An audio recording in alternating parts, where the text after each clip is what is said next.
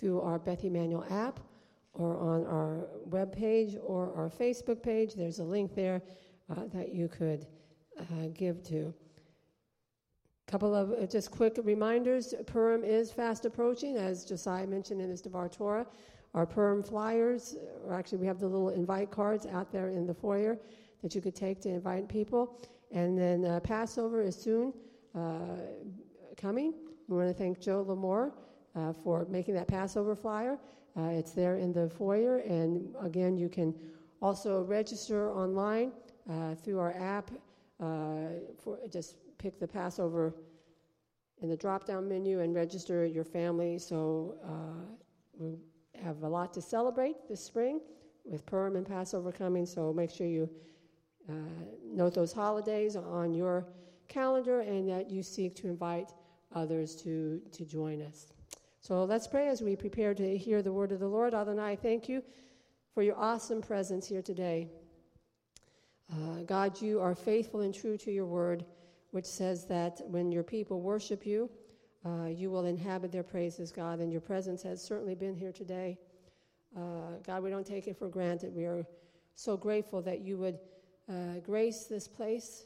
Uh, Lord, even as the parsha today was about the glory coming down in the tabernacle, in the temple, God, that your glory would always pervade this house, God, and pervade our lives. And we thank you for that. And we thank you that you have a word to speak to us. We pray that we would have ears to hear and then a heart uh, willing to obey. And we thank you in Yeshua's name. Amen. So, we are continuing our series uh, today entitled Miracle Grow How to Cultivate Good Soil. Uh, every time I read the parable of the sower, I always say in my heart, God, I want a hundredfold, because Yeshua says you will reap a hundredfold, 60 or 30. I say, God, please make me a hundredfold uh, person. And the good news is, God's desire is for us to flourish as well. He's given us these tools, much like the gardener has his tools to make his garden flourish, and hopefully, spring is here. Uh, we got a real touch of uh, winter this past week, which is, uh, you know, not been the norm for us this winter. We've not had a lot of uh, snow or anything, but it did come and visit us this past week. But we're all looking to spring, and spring is a time where you begin to plant new things, a garden if you're a gardener and things like this, and, and having the right tools makes all the difference in the world. And so these things that we are talking about are tools that God has given to us to help our uh, lives to flourish. You know, growing up, we always had the garden, you know, and my father, uh, you know, we had a rototiller that would till the ground and everything. So um, as I got older, I remember I came home one summer from college and I wanted to plant a garden. And by then, my father didn't have all the tools. So I had a hoe, though. And I went out with that hoe and I tried to break that ground up. I want to tell you, it was very, very hard. My father had compassion on me and went and borrow, uh, borrowed a rototiller from a neighbor. And what a difference that made. In no time at all, that ground was broken up and ready so I could plant uh, the seeds. So, again, having the right tools is very, very important. And God has given us all these tools, and we need to implement and use them in our life. So, we did start the year with a series on prayer and fasting, and I want to say, what a blessing to see the increase of prayer on Thursday nights. Uh, it's just tremendous. Uh, unfortunately, we were not here this past Thursday. We had a funeral to attend. Uh, but um, uh, Christina sent me a picture. and it was good to see everyone out here. And even Saturday uh, after service, uh, people gathering together for prayer, it really is going to make a difference. I think that's why the dynamics of worship today was where it was at because we are pressing in as a body into prayer and fasting on Thursdays, and we're grateful for that. And then when we started this series, we talked about the tools of meditation, about the Word of God, and last week Rabbi Michael spoke on worship. And today we're going to talk about the tool of service. And when I think about service, serving, to me it's all about my heart. Because it's really the most important area that we need to work on if we want to be true servants. because some of our personalities are the type that we're going to, quote, serve. In other words, we're going to do things, but our attitudes are out of alignment. And because our heart is not where it should be, uh, we're not really true servants. Uh, according to the scriptures. And so God wants to challenge us this morning first, and then He wants to encourage us the benefits that we can glean into our lives if we become servants. And when I thought about an example of a servant, I of course thought of Yeshua. I believe if you and I could truly uh, uh, imitate his heart and attitude, we would be great servants. And in our trekking through the Torah class on Wednesday night, just a little plug for that. If you're not here on Wednesdays, come join us up on the mezzanine. We have a great uh, time. Uh, you know, it's an interactive study, and so we, we invite you to come join us from 7 to 8. Uh, but we talked a little bit about this uh, in one of the points that Rabbi Michael had in his study. But I, when I look at the life of Yeshua, you see someone who is a true servant, right? And the scripture that Rabbi Michael shared, and we'll look at uh, today in the message, even was from Mark 10, where it says, The Son of Man came not to be served, but to serve and to give his life as a ransom for many. So I thought, let's look at the qualities of Yeshua's heart, because that's what's going to help me to become a better servant. And the first thing I thought of was that he had a heart of humility. Looking with me in Philippians chapter 2, verses 5 through 8, it said, Let your attitude towards one another be governed by your being in union with the Messiah, Yeshua. Though he was in the form of God, he did not regard equality with God something to be possessed by force. On the contrary, he emptied himself, and that he took the form of a slave by becoming like human beings are. And when he appeared as a human being, he humbled himself. Can you say that with me? He humbled himself Still more by becoming obedient even to death, death on a stake as a criminal. One writer said that humility is the right position before God that includes gentleness and patience, and that the opposite of humility is a boisterous or arrogant nature. That's not what Yeshua had, and that is certainly not what we should have.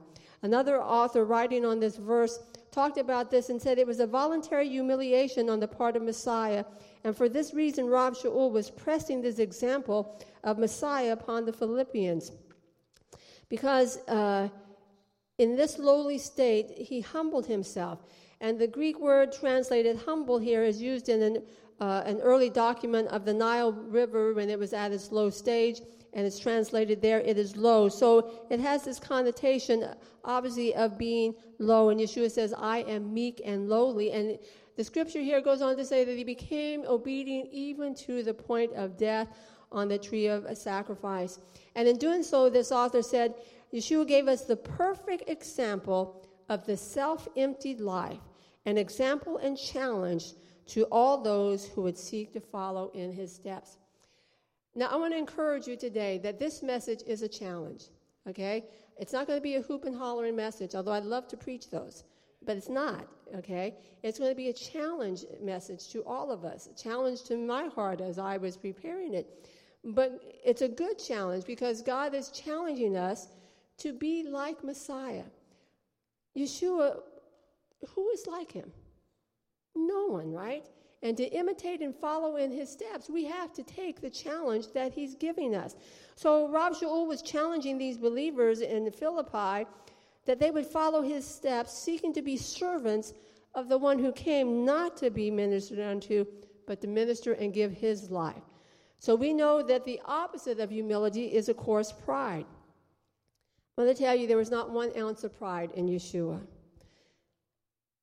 When we are full of ourselves, it is hard to serve others because our ego gets in the way. When we feel that we are better than others at a task, we can easily get irritated and annoyed. Just saying, okay? And we have thoughts like this. I know no one else has these thoughts. I don't know why they're in this ministry. I don't know why Rabbi Carol, Rabbi Michael, or I don't know why my boss picked them. I'm so much better than they are. I should be doing that. Look at all my gifts and talents. They should have picked me. Why am I never picked? I'm so much better qualified. And we'll serve in the congregation or in our home or at our workplace, whatever. But there's a, listen to me, a stench to our service because of the pride oozing out of us.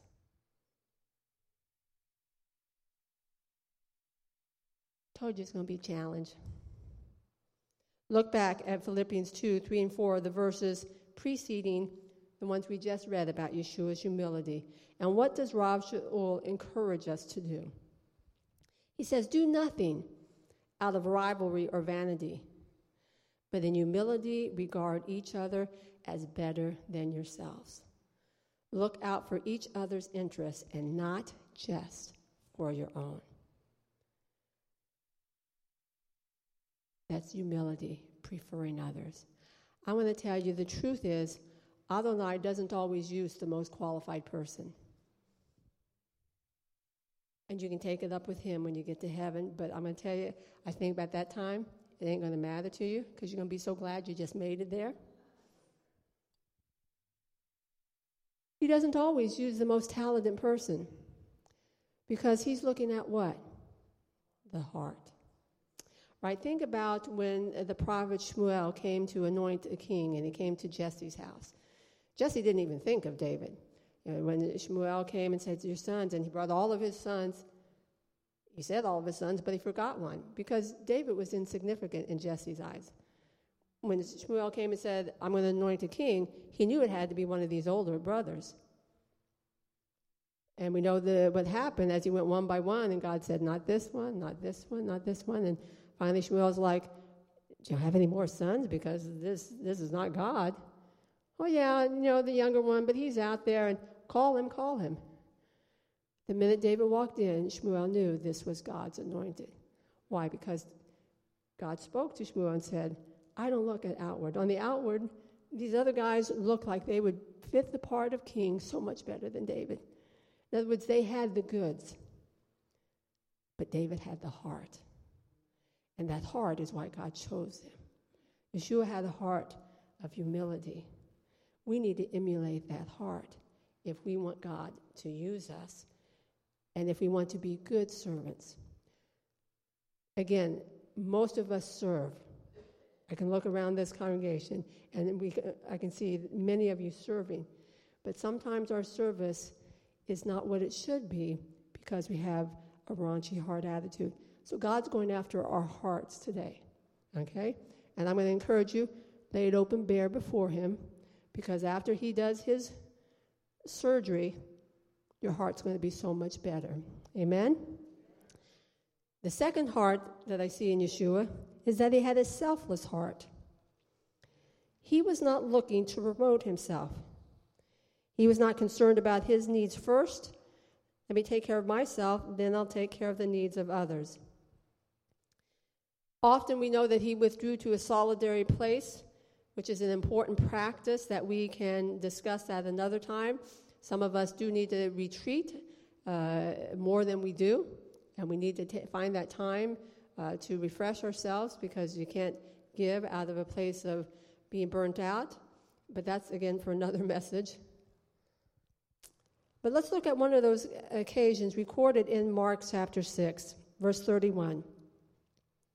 There were so many people coming and going that they couldn't even take time to eat. This is the disciples and Yeshua. Finally, he said to them, Come with me by yourselves to a place where we can be alone and you can get some rest. I'm going to stop here for a moment. I could hear the Talmidim. About time, Yeshua. We haven't even had a chance to eat. My stomach is growling. Are you kidding me, Yeshua? You should have dismissed these people a long time ago. We're so tired. We're so worn out. We haven't eaten. Aren't you even thinking about us? We're your servants. We're the ones right here with you. Don't you think about our needs, Yeshua? And on and on. They probably were in his, their minds thinking these things. The story goes on. So they went off by themselves to an isolated spot. But many people seeing them leave and recognizing them ran ahead on foot from all the towns. That means there was a lot more people and got there first.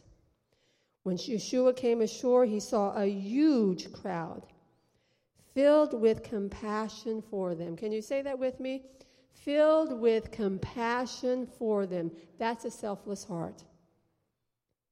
Because they were like sheep without a shepherd, he began teaching them many things. By this time, the hour was late. The Talmidim came to him and said, This is a remote place and it's getting late. Come on, Yeshua. We were supposed to be relaxing ourselves. Now you've gone on and you started teaching, and it is getting so late. There's no food to feed these people. Send them away so they can buy food and go find a place to rest. Verse 37 But he answered them, You give them something to eat. I, I can imagine they were like flipping inside. Okay? You have to be there and imagine. What are you talking about, Yeshua? We are supposed to be here relaxing ourselves. Now you want us to feed them, and it's like, you know, 10 o'clock at night, and all the stores are closed, and we don't have food for ourselves, and you want us to feed these people? Come on, Yeshua. You're expecting too much from us.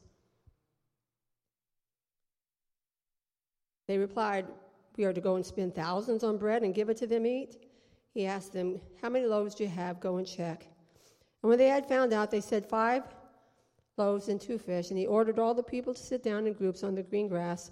They sat down in groups of fifty or a hundred. They took the five loaves, he took the five loaves and the two fish, and looking up towards heaven, he made a bracha. Next, he broke up the loaves and began giving them to the Talmidim to distribute. He also divided up the two fish among them all, and they ate as much as they wanted. That's a good phrase. We can meditate on that one. they ate as much as they wanted. And they took up 12 baskets full of the broken pieces and fish and those who ate the loaves numbered 5,000 men. Now, as I said a minute ago, it is important that we take time to rest and refresh ourselves. However, we also need to be willing to be like Yeshua was to this crowd of people, selfless and moved with compassion. The reality is, to be a servant, there are going to be times when you are exhausted and when you feel like uh, you have nothing more to give, and it's at that time that Adonai will come tapping on your shoulder and say, uh, It's time to give just a little more. And the selfless heart will gladly give. That's Yeshua's heart. He withdrew with his disciples.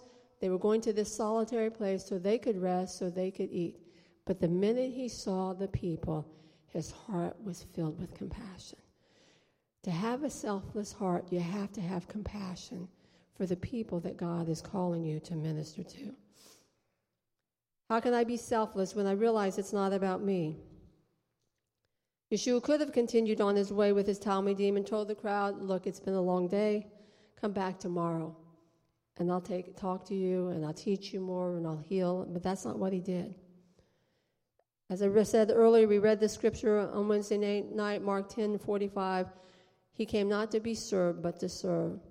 See, a selfless heart is not a heart that is demanding its own rights. Yeshua and his Talmidim had the right to rest and to refresh themselves and to eat. They had a right to that. But that selfless, compassionate heart said, you know what? Even though that's my right, right now I'm going to serve. And that's what God is calling us to do. One author said, True greatness, true leadership is achieved not by reducing men to one's service, but in giving oneself in selfless service to others. So Yeshua had a heart of humility, he had a heart that was selfless. The next type of heart I see in Yeshua that we need to cultivate to have a servant's heart is that he had a heart that was willing to do any task. Now, I love the story of Yeshua and his Talmidim right before his death in Yochanan chapter 13. Beginning with verse 1, it says, It was just before the festival of Pesach, and Yeshua knew that the time had come for him to pass from this world to the Father. Having loved his own people in the world, he loved them to the end. They were at the supper, and the adversary had already put the desire to betray him into the heart of Yehuda ben Shimon from Keriot. Yeshua was aware that the Father had put everything in his power and that he had come from God and was returning to God. So he rose from the table, removed his outer garments, and wrapped a towel around his waist. Then he poured some water into a basin and began to wash the feet of the Talmidim and wipe them off with a towel wrapped around him. of course, we know that this is a great act of humility, but it also shows a heart that is willing to do whatever needs to be done. Most of us are familiar with the customs in the ancient world around this here story. You've heard probably many sermons uh, preached on this story. Uh, but because people traveled uh, by foot, you know, uh, or maybe by donkey if they had one, um, it was a, and there was not paved roads, although our paved roads needed a little help these days here in the Northeast. Um, but they uh, traveled by foot on dusty roads. So the custom was when someone entered your home to have a servant ready to clean and to wash their feet and to refresh them uh, from the journey. So as they came into this room, there was no one to do that. No provision had been provided up to this point. So Yeshua got up from the table and he took on the role of a menial servant in washing his Talmidim feet. And it's interesting that none of them thought to do that.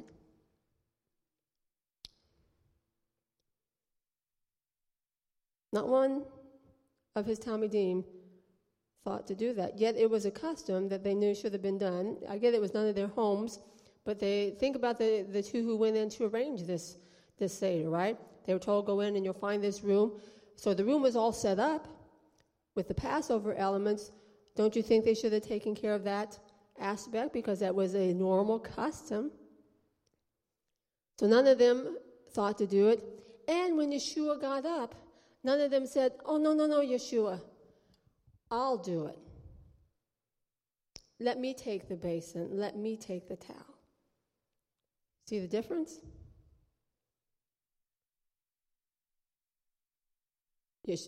When Yeshua got to Kepha, he did object. But by then, Yeshua had already gone around and washed quite a few feet. Sometimes we're like the Talmidim.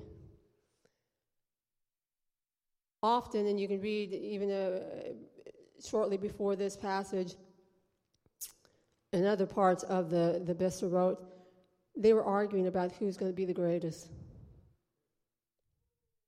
Jockeying for position, right? When Yochanan and Yaakov's mother came to Yeshua and said, I have a request. Will you let my son sit one on the right, one on the left? And the other Talmidim were like, who in the heck do they think they are? And what, you know, what's this mother doing here? We're just as great. And this whole thing, right? Another time they're walking down the road, and Yeshua knows what's going on, but they're having this again this big debate about who's going to be the greatest. What are you guys talking about? Oh, nothing, Yeshua. Says, Oh no, you're talking about something. He says, Let me tell you, you want to be the greatest? You have to be the servant of all, which means willing to do whatever needs to be done. That's the kingdom principle.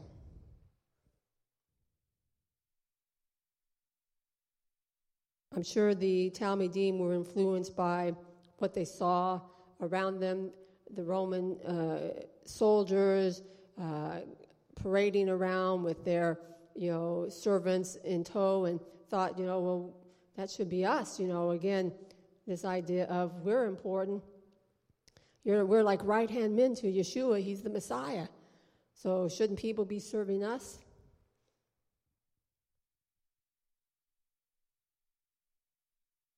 Kingdom principles are not the same as the principles of this world and I've shared this in many messages in the past. Everyone wants to be in the limelight, no one wants to serve in the shadows. The Talmidim did not want to get down and wash someone's feet. Yeshua says, I'll do it. Even though I'm God, even though I'm Messiah, this is not something I cannot do because I'm a servant. I'll do whatever needs to be done. No task is beneath me. Yet, too often in the body of Messiah, that's our approach. Only if we're asked to do something that's in the limelight will we say yes. There was a song, I've shared this before too, that growing up in the believing world, I only remember this line. I have to go look this song up. But it said, Nobody wants to play rhythm guitar behind Yeshua. Everyone wants to be the lead guitarist in the band.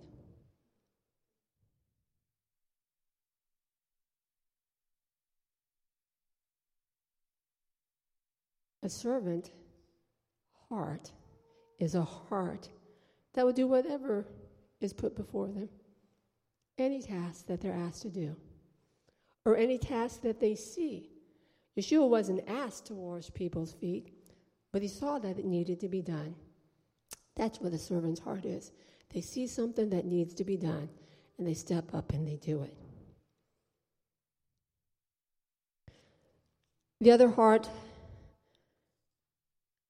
that we see in Yeshua is that a servant's heart, that attitude of a servant's heart, is one that seeks no recognition. I was reading an article in the Leadership magazine on servant leadership, and it said, Attitude is everything. Attitude is everything. If servanthood is merely a technique to advance yourself, you will fail. It's like trying to fake authenticity. Yeshua did nothing because he wanted people to notice him. He was not looking for accolades from men. He was not desiring promotion or position. Often, when he healed people, he would say, Go and tell no one. Unfortunately, his disciples, as we've just seen, did not always imitate Yeshua's heart. And sometimes we don't either. That's why Yeshua encourages us with the following in Matthew, Matthew chapter 6.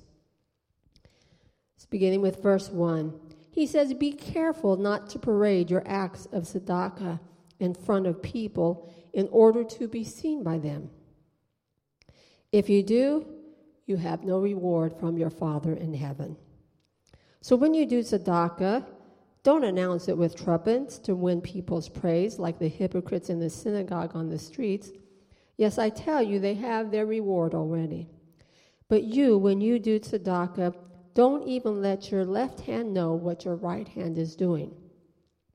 Then your tzedakah will be in secret, and your Father who sees what you do in secret will reward you. When you pray, don't be like the hypocrites who love to pray standing in the synagogues and on street corners so that people can see them. Yes, I tell you, they have their reward already. But you, when you pray, go into your room, close the door, and pray to your Father in secret. Your Father who sees what is done in secret will reward you.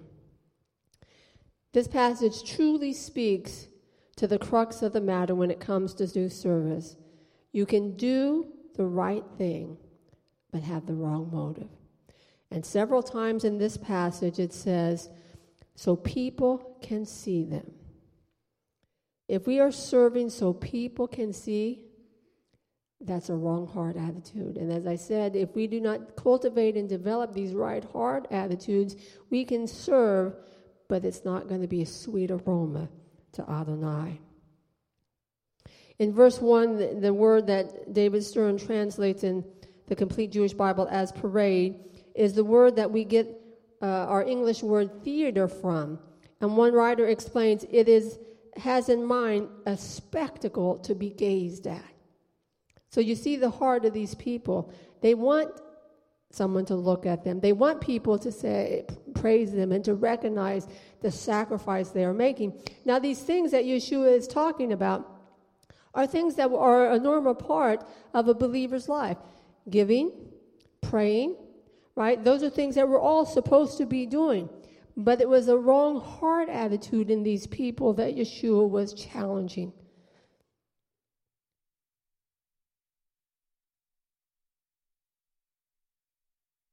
If we are looking for people to notice us, then we already have our reward the praise of men. But the greater reward is doing without people noticing so that we will receive from our Father in heaven who sees. Many people do things and nobody even knows it. One draws attention to it. They don't draw attention to those things. Their reward will be great in heaven because they have a good servant's heart. God is challenging me today, challenging you here in the sanctuary, you listening by on our podcast, to cultivate the same heart that Yeshua had. We just looked at the different things, stories of Yeshua, and the heart that he displayed, all connected to serving. It's God's desire that each one of us would cultivate a servant's heart in the kingdom of God. There's always something that needs to be done in the kingdom, and there's more that's left undone because no one is found to do it. As we cultivate a heart of a servant and practice serving, God wants to encourage us with the benefits that will come from that. So I'm going to close with thoughts from an article I read that gave six things that serving does for us as believers. And these are examples of how cultivating this tool that God has given to us will make our lives flourish. The first thing the article said was that serving helps us to discover and develop our spiritual gifts. It said that God places gifts inside each one of us, seeds of serving others, and we'll never discover our unique contribution until we start to serve. The article goes on to say that a seed will never become what it was designed to become unless it's planted in the right environment. The scripture they share is Romans 12, 6, which says, We all have different gifts according to the grace given to each one of us. So, God eh, encouraging us to be those who serve, and as we do, you'll not only find but develop spiritual gifts that are inside of you. The second thing is that serving allows us to experience miracles. The first miracle that Yeshua did was to turn the water into wine at the marriage uh, recorded in Yochanan chapter 2. Now, think about it. The guests at the wedding got to enjoy like the best wine they probably ever, ever tasted. And the uh, master of the wedding, the head, you know, got all the accolades of, wow, you have served us something awesome. But the people who really got the best thing that day were the servants who were right there in the middle of the whole miracle. Yeshua said, Take this water and serve it to your master. Those are the ones who were so blessed because they were right there on the miracle that took place. So when we serve, we are putting ourselves right dab in the center where we could be a part of a miracle that God wants to do through our service. Think about that. It goes on to say the third area of benefit to us is that it produces joy. Everyone is looking for joy. We think we'll find it in possessions and pleasure. Maybe you've heard the statement that happiness doesn't come from getting what you want, but being grateful for what you have. The article goes on to say here's another thought happiness doesn't come from getting what you want, but from helping others get what they really need. There's no greater joy than being used by God to meet the needs of other people. So, serving will give you joy. The fourth thing is serving connects you with great friendship. Making the decision to serve God by serving others will connect you with some of the finest people on the planet. Friendships flourish when we roll up our sleeves, link our arms, and partner with other people. When you serve in the kingdom of God and when you come alongside other people in the body of Messiah, whether you're here at Beth Emanuel or again listening on podcast, whatever congregation you might be a part of, you have the opportunity to develop friendships and, and, and, and to have opportunity for fellowship and koinonia to take place. You know, I think of one of the groups here in the congregation, uh, the ONEG committee. You know, sometimes when it's time for a holiday, uh, my husband is like, What is going on with your phone there? Because they are texting nonstop.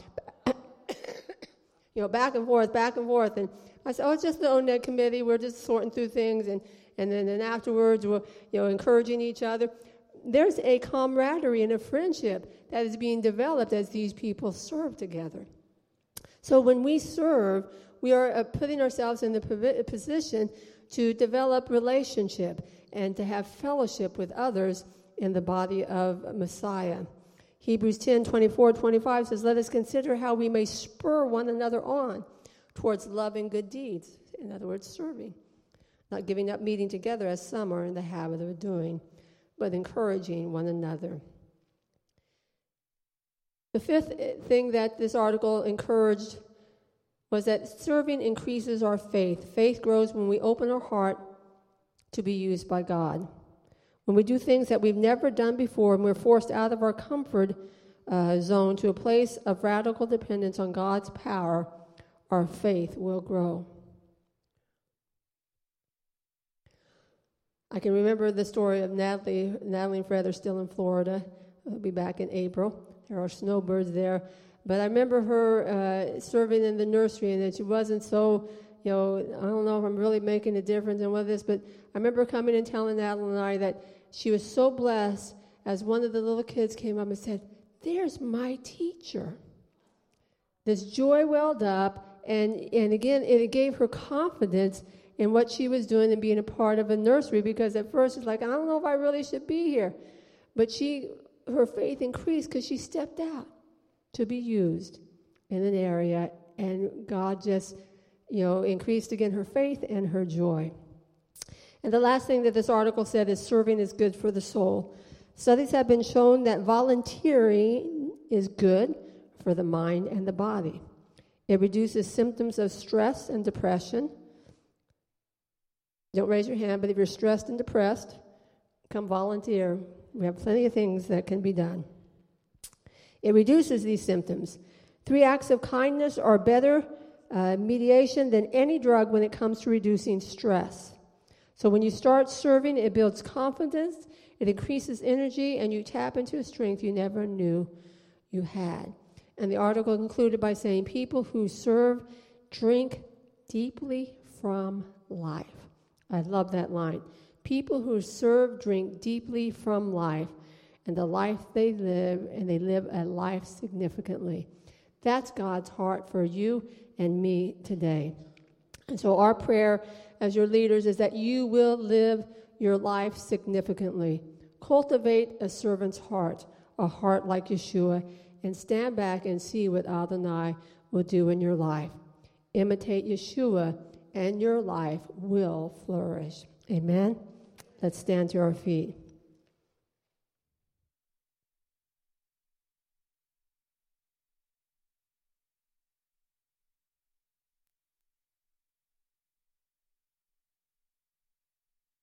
Father, we thank you for uh, your word. Yeshua, most importantly, we thank you for your example. Uh, that you lived before us and that you call us to emulate you. So I pray for each one of us in this area of serving and of servanthood that we would uh, cultivate the same heart that you had that heart of humility